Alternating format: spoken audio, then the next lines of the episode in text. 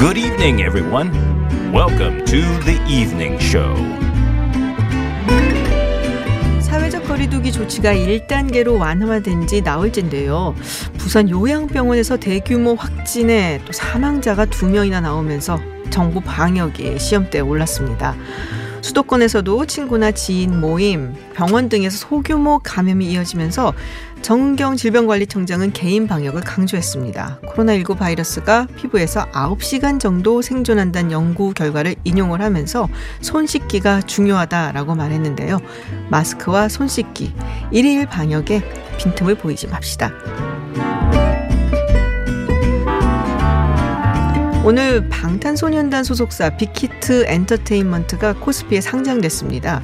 최근 동학개미들이 빅히트 등 엔터 주식을 약 750억 원 가량 매수했다고 알려졌는데요. 특히 빚을 내서라도 주식에 올인하는 2030 빚투가 심각하다는 얘기가 들립니다. 이브닝 쇼 경제연구소에서 좀 들어보겠습니다. 10월 15일 김지윤의 이브닝 쇼 시작합니다.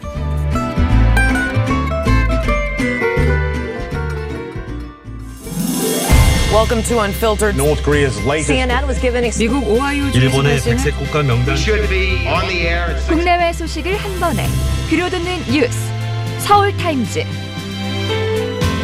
서울타임즈 시간입니다. 오마이뉴스 박정호 기자, 경향신문 박순봉 기자와 함께합니다. 어서 오세요. 안녕하십니까? 안녕하세요. 네, 유튜브 TBS FM 들어오시면 보이는 라디오로도 함께하실 수 있습니다.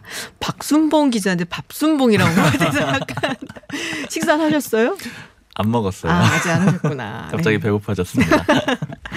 네, 오늘 4.15 총선 선거법 위반 공소시효가 만료되는 날입니다. 네, 그러면 그렇습니다. 자정까지인가요? 네, 오늘 자정까지입니다. 아, 그렇군요. 그럼 현재까지 기소된 정치인들 어떻게 됐는지 정리 좀 해주시겠어요? 네, 지금 대전 충남 지역 제외하고 전국에서 총 21명인 네. 것으로 파악이 되고 있는데요. 어, 정당별로 보면 더불어민주당이 6명, 네. 국민의힘이 10명, 네. 정의당이 1명, 무소속이 4명입니다. 음, 어, 뭐 명단을 말씀드리면 민주당에서는 이규민, 이소영, 이원택, 윤준병, 정정순, 송재호 의원 등이 기소가 됐고요. 네. 국민의힘은 김선교, 홍석준, 김병욱, 구자근, 최춘식, 배준영, 조혜진, 이채익, 박성민, 조수진 의원 등이 재판에 네네. 넘겨졌습니다.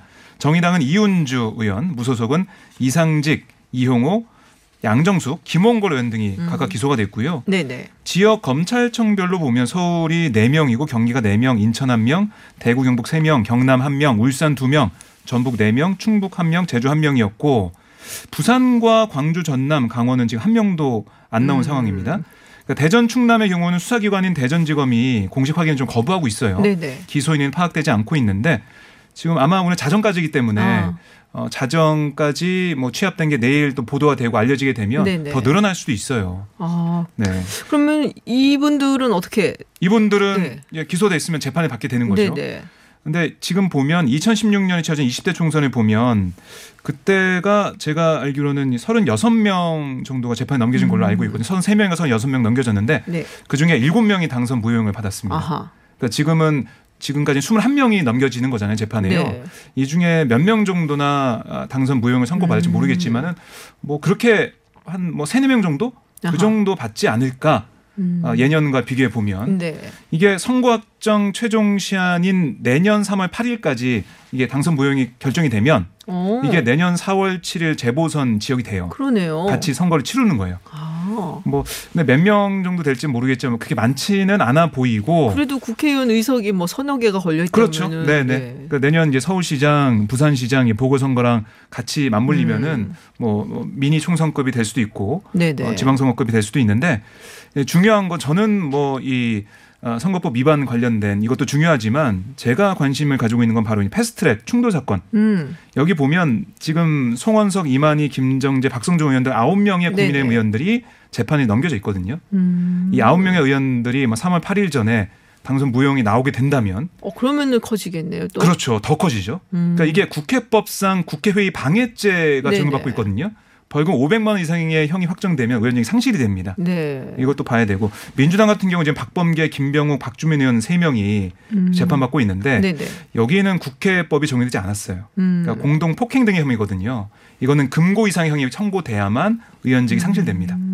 국민의힘 쪽에서는 더 긴장을 하게 되는 상황입니다. 아, 그렇군요. 그럼 내년 재보궐판이 어떻게 될지 그게 이제 또 좀 지나 보면은 뭐 3월 이전에 어떻게 결과가 나올지 네, 모르겠지만은 그렇습니다. 3월 8일까지 네. 결정이 나야 됩니다. 자, 그리고 국민의힘이 이 재보궐선거 이야기가 나와서 그러는데 필승 카드로 시민 후보를 내세운다. 그건 당원 후보의 비중을 좀 낮춘다 이런 얘기인가요? 네, 맞습니다. 그러니까 경선 과정에서 네네. 그러니까 후보들 선출하는 과정에서 당원 투표 비중을 좀 네네네. 낮추고 이 국민 참여 비율을 높이겠다라는 음. 거예요. 그러니까 사실은 표현이 뭐 멋있게 만들어지긴 했지만 기존에 있었던 이 국민 참여 경선에서 네네. 이 비중 높이겠다라는 그런 의미인 겁니다. 이런 내용을 오늘 이 우여곡절 끝에 경선 준비위원장 맡은 김상훈 의원이 밝혔는데요. 이 그러면서 5대 경선 기조도 얘기를 했어요. 이 중에 첫 번째가 이 양성평등 구현이었거든요. 음. 이게 이 박원순 전 서울시장 그리고 오고던 전, 전 부산시장이 거리로 치러지는 선거라는 점을 좀 네네. 부각하려는 걸로 그렇게 보이고요. 그리고 이렇게 시민 후보를 좀 내세울 수밖에 없는 이 국민의힘의 그런 속사정도 있습니다. 음. 이게 뭐냐면은 아까 이 우여곡절이라고 말씀을 드렸는데 김상훈 의원이 이 경선준비위원장 맡게 됐잖아요. 네. 그런데 김종인 비대위원장하고는 그렇게 좋은 관계는 아닙니다. 음. 그리고 또 김상훈 의원이 지역구가 대구인데 이 당내에서는 TK 의원이 이런 것들을 맡는 것에 대한 좀 불만 같은 것들이 있거든요. 네. 그러니까 자기 손이든 혹은 김종인 위원장 손이든 최대한 안 거치고 시민들이 정하는 아. 방식으로 결정을 할- 하게 될 거다 이런 취지가 있는 거고요. 그리고 또 한 가지는 지금 워낙 이 서울시장 후보가 없거든요. 음. 그러니까 예전에 뭐 미스터 트롯이든 뭐 미스트롯이든 이런 방식 경연 방식 네네. 얘기했었잖아요. 이 후보가 약하니까 이런 경선 방식으로 좀 흥행을 일으켜서 주목을 끌어보겠다라는 그런 취지도 있는 겁니다. 네. 자, 오랜만에 외교쪽 이야기를 좀 해보죠. 서훈 청와대 국가안보실장이 워싱턴 DC를 갔다라는 얘기가 네. 들려오고 있습니다. 13일에 미국을 방문했습니다. 네. 16일까지 머물면서 여러 인사를 만날 것으로 보이는데 오브라이언 백악관 국가안보 보좌관 의 회동을 시작으로 음. 뭐 폼페이오 미국 국무장관 어, 뭐 주요 싱크탱크 인사들을 만날 예정입니다. 방문 목적은 오늘 강민석 청와대 대변인 말 들어보면 한반도 정세, 뭐 한미 양자 관계 현안 여러 가지 것들을 논의하고 있다라고 얘기했거든요. 근데 아무래도 지금 뭐 종전선언 얘기가 또 있지 않겠냐 이런 분석이 나오고 있습니다. 그러니까 지난달 같은 경우도 뭐 최종건 외교부 1차관도 미국을 방문해서 스티븐 비건 미국 국무부 장관을 만났고 김현종 안보실장 안보실 2차장도 지난달에 방문했거든요. 네. 미국 찾아서 미국 행정부 주요 인사들 면담을 했고요.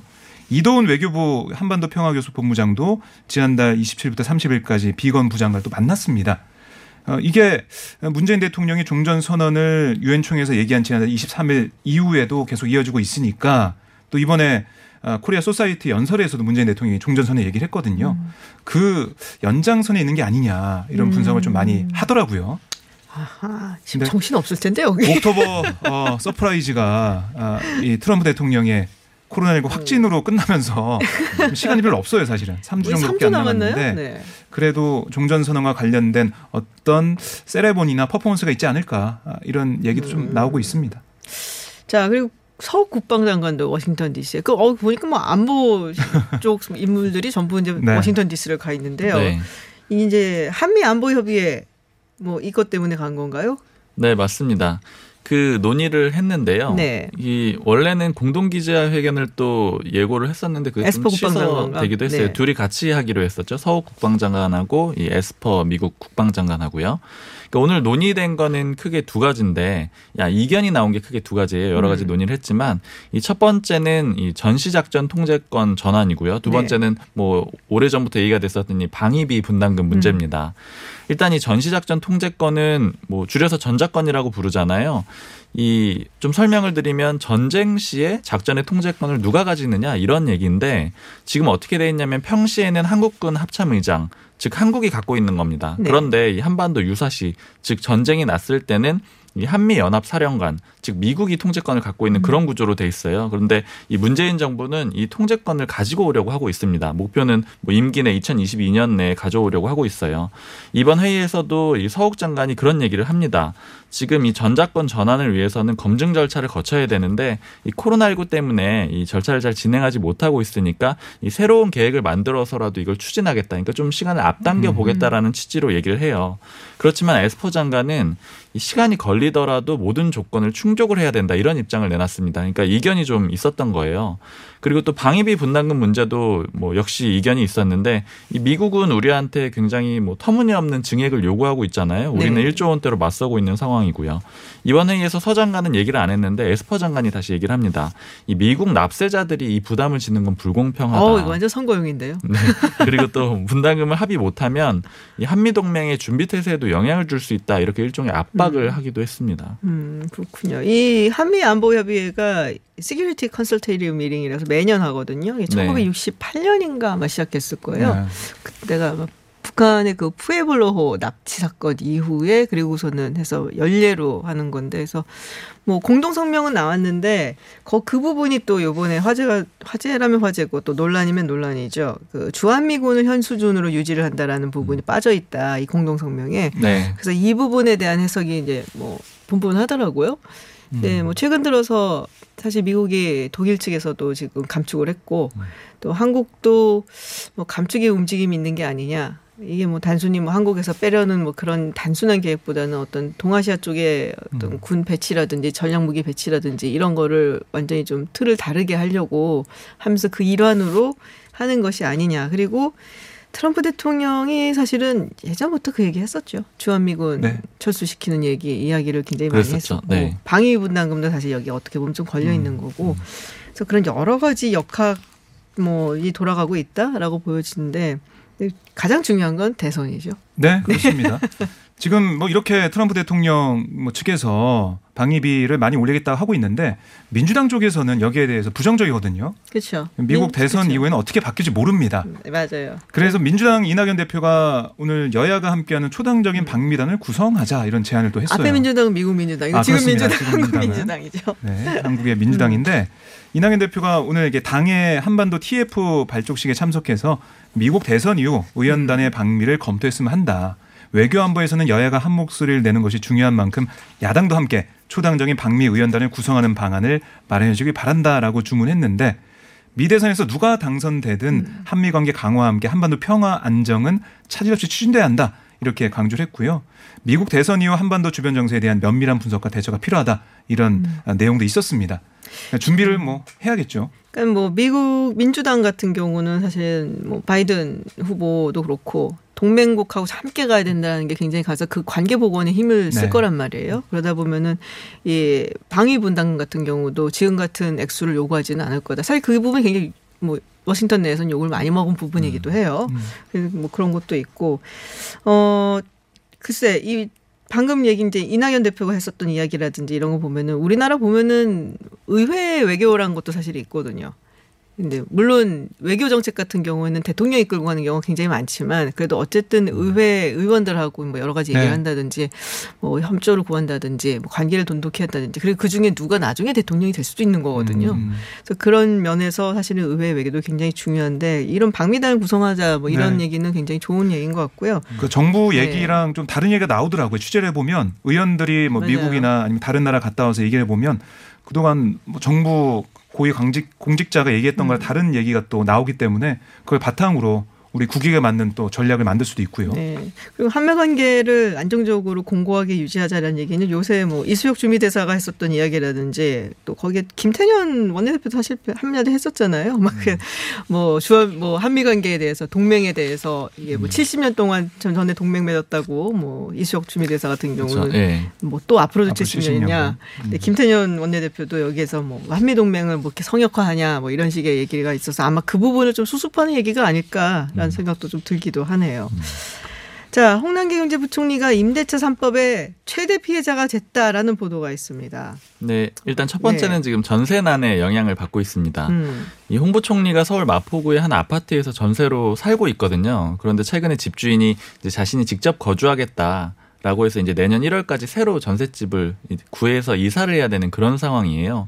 근데 지금 이 계약갱신 청구권을 쓸 수 있게 되면서 이게 뭐 전세 매물 잠김의 한 영향이다 이런 분석들도 있잖아요. 집 구하기가 쉽지 않은 모양입니다. 이 지난 8일에 이 기획재정위원회 국감이 있었는데 여기서 윤희수 국민의힘 의원이 홍 부총리한테 전셋집 구했느냐고 물어봐요. 그랬더니 아직 구하지 못했다라고 그렇게 음. 답변을 했습니다. 그리고 또 두 번째는 이 계약갱신 청구권 그러니까 2년 살고 또 2년 더 살 수 있도록 하는 그런 권리죠. 세입자 보호하는 권. 그 권- 내용인데 이 지금 원래 홍보총리가 이 의왕시 아파트를 한 채를 가지고 있습니다. 근데 이 상태에서 2017년 말에 공무원 특별 공급으로 세종시 아파트 분양권을 하나 받았어요. 그러니까 다주택자가 됐잖아요. 근데 올해 정부에서 공무원들은 이 고위공직자들은 다주택 정리하라고 지시가 내려와서 홍보 총리는 이 의왕 아파트를 팔기로 했습니다. 그래서 지난 8월에 이 매매 체결이 됐는데 그런데 이제 원래 이사 가기로 했던 세입자가 나간다고 하니까 팔았겠죠. 네. 그랬는데 세입자가 입장을 바꿔서 이 계약갱신 청구권을 행사하기로 한 겁니다. 예, 그러다 보니까 이? 매수자가 곤란해진 거예요. 매수자는 네. 원래 들어와서 살기 그렇죠. 위해서 이 집을 산 건데 이 또 세입자가 있으니까 곤란해져서 이 잔금을 치르지 않고 지금 상황이 좀 마무리가 되지 않는 그런 상황이라고 합니다. 그러니까 결과적으로는 이 홍부총리가 좀 두 가지로 다 곤란해진 음. 그런 상황이 됐고요. 이 홍부총리가 어제 부동산 시장 관계장관 회의 주재했는데 이 두 가지 발언이 좀 인상적으로 들리더라고요. 이 기존 임차인의 주거 안정 효과가 나타나기 시작했다 이런 얘기도 했고요. 또 반면에 전셋집을 구하는 분들의 어려움을 무겁게 받아들인다 이런 얘기도 했습니다. 음, 그러니까 이 윤희숙 의원이 그 얘기를 하더라고요. 지금 염리동 쪽에 전세가 세개밖에 없다더라. 네. 그나마 1년 사이 2억 5천만 원이 올랐다는데 지금 구했냐고 아직 못 구했다는 거잖아요. 1월에 나가야 된다면 지금 굉장히 좀 마음이 좀 급할 것도 같은데 또 그 시기쯤이 이제 막 이제 구하는 시기거든요. 그렇죠. 네. 예, 학교 예. 때문에. 학교 때문에. 좀 이사 가는 집도 문제인데 저는 요 이 매매권도 굉장히 골치가 아플 것 같아요. 그러네요. 이게 하나의 사례가 될 수도 있을 것 같고요. 왜냐하면 이제 기존에 살던 세입자가 요구를 했고 새로 들어오는 이, 이 구입하는 음. 사람이 매수자가 살겠다고 하는 이 권리가 좀 충돌하는 그런 어, 상황이 어떻게 되는 거예요? 그렇게 되면은? 근데 여태까지 사례로는 네. 이 기존 세입자의 권리를 더이 아. 보존을 해주는 그런 취지로 지금 해석이 되고는 있대요. 그러니까 지금 새로 산 아직 계약한 상태잖아요. 그러니까 아직 집주인으로 보지는 않고 있는 거죠. 근데 아. 기존 집주인이라면 이제 그 권리가 들어와서 더 내가 인정이 살겠다 되는데 그러면 되는데. 지금 이제 새로 계약하는 오, 상황이니까 아, 그런 좀 부분이 있군요. 아마 근데 아직 좀 정립은 명확하게 되지 않은 상태겠죠. 아. 등기가 안 돼 있기 때문에 네네, 그렇죠. 아마 세입자의 권리가 우선하지 않을까 지금은. 아, 그렇게 됐군요. 이- 골치가 아프시겠습니다. 잘 해결되시길 바라고요. 네, 서울타임즈 여기까지 듣겠습니다. 지금까지 경향신문 박순봉 기자 그리고 오마이뉴스 박정호 기자였습니다. 고맙습니다. 고맙습니다. 감사합니다.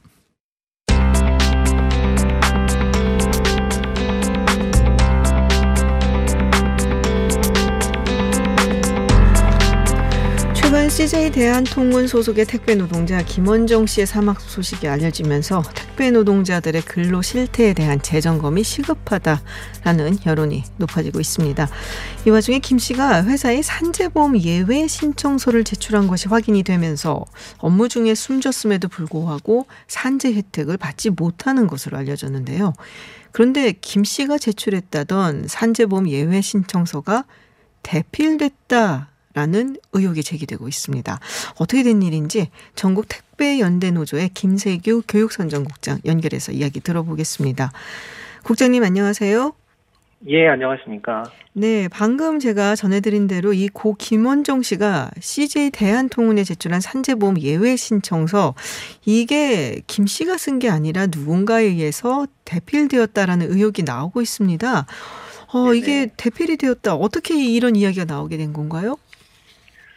그, 저희도 이제 처음에 이제 김원종 씨가 사망했다는 소식을 듣고, 이제 처음에 확인했던 게 이제 산재보험 적용 제외 신청서입니다. 네. 그러니까 당연히 20년 동안 택배업을 하셨기 때문에, 어, 산재 보상을 받으셔야 되는데, 이 산재 적용 제외 신청서를 작성했다는 소식을 듣고 참 억장이 무너지는 음. 그런 기분이었거든요. 근데 네네. 이제 어 이제 국회의원실에서 받은 여러 이제 사본들을 확인한 결과 네. 어 이것이 김 씨 본인이 아닌 다른 사람에 의해서 작성된 것이 어 거의 이제 100% 확인이 음. 됐다고 얘기할 수 있습니다. 아, 어떻게 확인이 됐나요? 어 일단은 그 대리점 해당 그 김원종 씨가 일하셨던 네네. 대리점 소장님께서 어 저 언론과의 인터뷰 과정에서 자기가 쓴 것을 이미 음. 시인을 하셨고 네네. 예 예 그 뭐 자기가 쓴 게 아니라 자기의 이제 그 일하는 대리점에 사무를 보고 있는 근데 음. 이제 뭐 저희가 알기로는 아내분으로 알고 있어요. 네네. 그래서 그분이 대신 작성한 것으로 어, 확인됐습니다. 아, 그러면 이 돌아가신 김원종 씨는 그 예외 작, 그러니까 신청서를 작성을 할 적용제외. 의사가 없었는데 그랬던 건가요? 의사 여부는 네. 저희는 이제 중요하지 않다고 보고 있고요. 음, 왜 그러냐면 어, 저희 택배 기사와 대리점 소장과의 관계는 과불 관계라서 아하. 지금 택배 현장에서는 어, 너 이거 이- 쓰지 않으면 일을 못해. 음. 어, 이거를 써야 돼. 이걸 써야 일을 할 수 있어. 이런 것들이 공공연하게 이제 그 퍼져 있거든요. 네. 그렇기 때문에 설사 본인의 동의하에 썼더 썼는가 안 쓴가가 중요한 게 아니라 어쨌든 이게 자필 서명이 되어 있고 네. 어, 적용 제외 신청서는 다른 신청서와는 다르게 대단히 긴 문장을 본인의 자필로 서명하게 되어 있어요. 음. 그런 만큼 이게 본인의 의지와 본인의 의사를 그 긴 문장의 자필 서명으로 확인하게끔 되어 있는데 이거 자체를 다른 사람이 썼다는 것은 어 이건 당연히 이제 불법성이 있는 거고 음. 당연히 취소돼야 되는 사안이라고 생각하고 있습니다. 네, 말씀하셨던 것처럼 굉장히 위법성이 있고 취소가 돼야 된다라고 저도 보는데 그 네. 대리점 점주가 그러면 이거를 왜 본인이 썼을까요? 뭔가 다른 이게 뭐 보험료를 내야 되니까 그 보험료가 부담이 돼서 그런 건가요? 뭐 해당 대리점 소장의 저희가 네. 이야기를 들어본 적은 없기 때문에 뭐. 단정을 지을 수 없지만 보통 저희 현장에서는 뭐 저희가 이제 선제보험료를 내면 그 소 그 대리점 소장들은 그 택배 기사 전체에 대한 선제보험료를 내야 되기 때문에 네. 어 대리점이 저희가 이제 택배 회사와 저희 택배 기사 중간에 이제 대리점이 있는 거잖아요. 네, 네. 대리점이 얻는 수익이라는 게 저희 택배 노동자들이 받는 배송 수수료를 그 중에서 일부의 한 10%에서 많게는 30%의 수수료 명목으로 떼는 거예요. 음. 예, 그분들이 별도의 수위처가 있는 게 아니라 네, 네. 택배 기사들의 이제 수수료 중에 일부를 수수료로 받는 거기 때문에 뭐 그분들도 뭐 어떻게 보면 열악하다고 이야기할 수 있으니까 그 산재보험료가 부담이 돼서 음. 어, 저희들한테 이제 적용제외 신청서를 어, 배포하고 작성을 하도록 유도하고 뭐 심지어는 강요하는 이런 일들이 비일비재하게 벌어지고 있습니다. 약간 일종의 중간 마진처럼 떼어가기 때문에 네네. 뭐 그거 이제 결국에는 돈 문제라고 볼 수가 있겠는데 그러면 네네. 뭐 CJ 대한통운 쪽은 뭐 어떤 입장이 있나요? 이 이슈에 대해서? 어, CJ 대한통운은 아무런 입장을 내지 않고 있고, 네. 어, 근데 저희는 이제 뭐 당연히 알고 있었을 거고, 이러한 사실들을 이제 좀 방조하고 묵인한 책임에서 벗어나기 어렵다, 이렇게 생각하고 있습니다. 자, 이 예외 적용 신청서라는 거 말인데요. 이 택배 근로자 같은 경우에는 이 산재보험 당연 적용 대상이잖아요. 네네. 근데 이 예외 적용 신청서를 제출을 하면은 산재보험 혜택을 못 받는 거. 근데 이게 서류 한 장이면은 말씀하셨던 것처럼 그냥 이렇게 네. 누군가가 대피를 해갖고 내는 것도 되게 쉬워 보이는데 좀더 네. 꼼꼼한 확인 절차가 필요하지 않았을까라는 생각이 들어요. 이것만 네, 제출하면, 네. 저희가 이제 정부한테 그 비판하는 측면이 그런 측면인데요. 네. 그 고 김원정 씨 같은 경우도 이제 같은 날 1시에 다섯, 아홉 명의 택배 기사의 적용제외 신청서가 접수가 됐는데, 네. 이게 정말 자발성이라면 어떤 이제 택배 대리점 소장분들이 이거를 프린트를 해서 기사들한테 나눠주는 행위 자체도 하서는 안 되는 겁니다. 음. 어, 이런 것들에 대한 산재를 오히려 가입할 것을 권유하고 네네. 산재 보험에 적극적으로 어, 가입할 것을 권유하지는 못할 망정 이런 적용제외 신청서를 기사들한테 나눠주고 이런 것 자체가 저희들한테는 대단히 압력이거든요. 음. 그러면 같은 날 같은 시간에 동시에 접수된 이 접수 적용제외 신청서에 대해서 노동부는 당연히 이런 것들이 어떤 강요나 어떤 어, 협박에 의해서 이루어진 것은 아닌지에 대한 조사를 어, 해줬으면 하는 바람인데 이런 것들은 뭐 기간에 전혀 이루어지지 않았었습니다. 만약에 이 신청서를 작성을 해달라라고 했을 때 거부를 하잖아요. 이 우리 택배 네네. 근로자분들이 그러면은 불이익을 받은 케이스들도 있나요? 어, 뭐, 뭐, 당장은 저희가 생각은 안 나지만 네네. 당연히 있을 거고요. 그리고 그런 그 불이익을 당하기 전에 그런 거부나 의사표시를 하기가 어려운 구조입니다. 예. 음, 어떻게? 저희가 이제 네. 계약서조차 쓰지 않는 그리고 어떤 입직 신고라든가 직원으로 등록되지도 않은 이런 음. 택배 기사들이 지금 전국의 한 70%가 그런 상황에 놓여 있거든요. 당장 내일 너 나, 내일 나오지 마, 너 내일부터 일하지 마라고 하면 어디 가서 하소연할 데도 없어요. 음. 저희가 특수고용 노동자다 보니까 뭐 부당 해고 구제 신청조차 할 수 없는 신분이라는 거죠.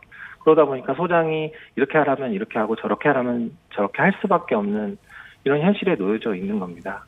그러니까 상식적으로 생각을 해봤을 때 이거를 왜 자발적으로 그러니까는 뭐 예외 적용 신청서를 작용, 작성을 할까라는 생각이 좀 들긴 하거든요. 만약에 일이 생겼을 네네네. 때 그거 뭐 대, 어떻게 좀 뭐랄까요, 이거 좀 받을 수 있는 그러니까 뭐 산재라든지 이런 거에 대한 뭐. 보상을 좀 받을 수 있는 기회인데 이걸 뭐왜 예외로 해달라라는 신청서를 자발적으로 근로자들이 냈을까? 그 부분부터 저는 약간 좀 이해가 안 가는데 실제로 네. 그런 경우가 있나요? 아니면은 이거는 대체로 우리가 보기엔 대필이 많다라고만 봐야 되는 건가요? 그러니까 말씀하신 대로 저희 특히나 택배 노동자들은 네. 고된 노동을 하는 직업이고 그렇죠. 사고도 많이 날 수 있고 네. 굉장히 위험하잖아요. 예, 지금도 저 머리부터 발끝까지 안 음. 아픈 곳이 없는 네. 걸 호소하시는 분들이 많은데 당연히 산재보험을 가입하고 어 그러고 싶어하는 것은 당연하다고 저희는 생각하는데 뭐 대필까지 이렇게 공공연하게 적용될지는 저희도 사실 아. 예상하기는 어려웠는데 이제 어떤 강요에 의한 작성이라든가 본인 의사와는 무관하게 어 어떤 쓰라고 해서 쓰는 그리고 적용제 신청서가 어떤 의미고 어떤 문서인지조차 모르고 아, 쓰는 경우가 대부분이고 지금의 현장에서 일하고 계시는 택배 노동자들한테 한번 여쭤보시면 자기가 산재를 보험에 가입을 했는지 안 했는지조차 모르시는 아. 분들이 태반일 겁니다. 예. 아, 그렇군요. 하긴 또 네. 굉장히 좀 젊은 분들이 많으시고 그러다 보니까 이런 꼼꼼하게 이런 부분까지 다 챙기지 못하는 경우도 있을 거고 이런 네. 제도가 있다라는 것도 모르는 경우, 아예 모르는 그렇죠. 경우도 있겠네요. 예, 예. 대부분 많은 분들은 모르고 계시기 때문에 네. 뭐 대리점 소장이 뭐 이 문서를 와서 서명을 하라고 하는데 이게 뭐 알려주지도 않고 음. 그냥 서명하라고 해서 하는 경우들이 태반이라고 볼 수 있습니다. 아, 좀 안타깝네요. 택배 근로자분들 뭐 다니시는 거 보면은 아유, 조마조마할 때도 많거든요. 워낙에 이제 뭐 네네. 빨리빨리 가셔야 된다니까. 근데 이런 제도가 있고 또 산재보험 당연 적용 대상이다라는 점 꼭 아셨으면 좋겠다라는 생각이 좀 예, 예. 드는데요. 황덕순 청와대 일자리 수석이 오늘 한 라디오 인터뷰에서 이 택배 노동자들 위한 위한 그리고 그분 택배 노동자 외에도 특수고용 노동자라고 하죠. 이분들이 네네. 불가피한 사유를 제외하고는 산재보험 적용 제외 신청을 할 수 없게끔 하는 방안을 법제화한다. 라고 밝혔어요. 자, 이 뉴스 들으셨을 것 같은데 네네. 어떠셨어요? 이거 들으셨을 때? 뭐 뒤늦게나마 이렇게 제도를 음. 개선한다고 하니 저희는 뭐 적극 환영하는 입장이지만 네. 어, 이러한 논의가 뭐 2017년에도 이미 이 문제가 공론화가 됐었고 그때도 제도 개선을 하겠다라고 발표를 한 적도 있습니다. 그리고 그래서 저희는 이번 기회에 반드시 제도 개선이 이루어졌으면 좋겠고 또 이제 뭐 질병이나 뭐 휴- 휴가 같은 또한 또 예외 적용 사례를 또 어떻게든 검토를 하고 있는 걸로 알고 있는데 어 또다시 어떤 특수한 경우라는 핑계로 또 이게 음. 또 악용되는 소지들을 또 만들어 놓지 않는 방안으로 제도 개선이 꼭 이루어졌으면 하는 바람입니다. 사실 저도 이 불가피한 사유를 제외하고는 이 부분을 보고 어떤 불가피한 사유를 만들어낼 수도 있지 않을까 라는 생각이 좀 들긴 했거든요. 네. 이게 뭔가 예외제 뭐 말씀하신 일반, 것처럼. 일반 노동자들한테는 없는 저희가 이제 특수고용 노동자다 보니까 자꾸 이러한 규정들을 만드는 거거든요. 그래서 음, 저희도 똑같은 일하는 노동자이기 때문에 어 그냥 조건 없이 모두가 산재보험에 가입할 수 있는 방향에서 제도 개선이 이루어지는 것이 맞다고 생각합니다. 네. 지금 문자 청취자 문자가 하나 왔는데요. 이분도 택배 근로자이신지 3737번님이 회사 요구에 불응하면 다음 지입 계약 때 계약을 안 해준다고 압박을 합니다라는 말씀을 하셨어요. 네네네. 진짜, 아 진짜 그런 건가요? 네, 뭐 그런 거는 그나마 조금 다행인 경우 당장 내일 그만두라고 하는 아. 경우도 많고요. 네. 뭐 당장 내일이 아니더라도 뭐 일주일 후에 몰래 사람을 알아보고 네. 아이고. 너 당장 내일 나가 이렇게 되는 거죠. 왜냐, 왜냐하면 당장 내일 하면 배송이 어려울 수 있으니까 네네. 그 아, 사람 몰래 내보내야겠다 알아보고. 생각하면 이제 좀 사람 알아보고 구해지면 이제 너 나가 이렇게 음, 그렇군요. 또 8672번님이 목구멍이 포도청이라 울며 겨자 먹기로 당하고 있는 것 같아서 안타까워 하시네요. 정부가 좀 나서야 된다라는 말씀도 전해주셨는데, 네. 자, 오늘 올해 벌써 8명 되는 택배 노동자들이 목숨을 잃었어요. 오늘 이렇게 인터뷰 하신 김에 하시고 싶으신 말씀 있으실 것 같아요. 한마디 좀 해주시겠어요? 뭐, 저 이번 인터뷰를 하기 직전에 지난 12일에 한진택배 동대문에서 일하시는 분이 또 한 분 쓰러져서 숨지셨다는 소식을 방금 전에 접했습니다. 네, 아이고. 어, 뭐 정확한 정보는 좀 더 확인을 해봐야 되겠지만, 어, 이제 올해 이제 연이어서 이렇게 택배 노동자들이 과로로 쓰러지고 있는 이런 상황에서 우리 국민분들은 많은 어, 같이 슬퍼하시고 또 많은 응원들을 해주시고 계신데요. 정작 이 택배 회사들이 이 문제에 대해서 지금 단 한 발도 어, 변화를 하고 있지 않고 자신들과의 계약 관계가 아니라는 이유만으로 우리를 저희를 직원으로 인정하지 않고 있습니다. 그래서 하루빨리 택배 회사들이 CJ 대한통운을 비롯한 주요 택배 회사들이 어, 이 택배 노동자 과로사 문제를 자기 직원의 문제로 인식을 하고 어, 대책 마련을 수립해 줬으면 하는 바람입니다. 네, 아, 모든 분들 오늘 오늘 뭐 소식까지 들어왔지만 모든 택배 근로자분들 기운 내시고요. 그리고 모두 조심하시고요. 제가 정말 당부드리고 싶은 거는 네 정말 몸 조심하시고 온몸으로 뛰시는 분들이기 때문에 항상 주의하시길 네. 당부를 드리고요. 또 돌아가신 분들 명복을 빕니다. 네 오늘 말씀 여기까지 듣겠습니다. 고맙습니다. 예, 감사합니다. 네, 지금까지 전국 택배연대 노조의 김세규 교육선정국장과 이야기 나눴습니다. 국제 정치 전문가 김지윤 박사가 진행하는 김지윤의 이브닝 쇼. 월요일부터 금요일까지 여러분과 만납니다. 유튜브에서 TBS FM으로 들어오시면 보이는 라디오로 함께 하실 수 있습니다. 방송에 의견 보내실 분들은 TBS 앱 또는 50원의 유료 문자 샵 #0951로 보내 주세요. 김지윤의 이브닝 쇼.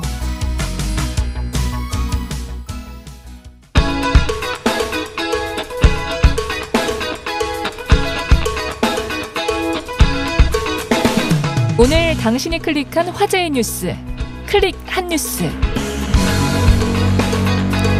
화제의 핫 뉴스 알아보는 시간입니다. 클릭 핫 뉴스 오늘은 전민기 한국 인사이트 연구소 팀장과 함께합니다. 어서 오세요. 네, 반갑습니다. 전민기입니다. 네, 유튜브 TBS FM으로 들어오시면 보이는 라디오로도 함께하실 수 있습니다.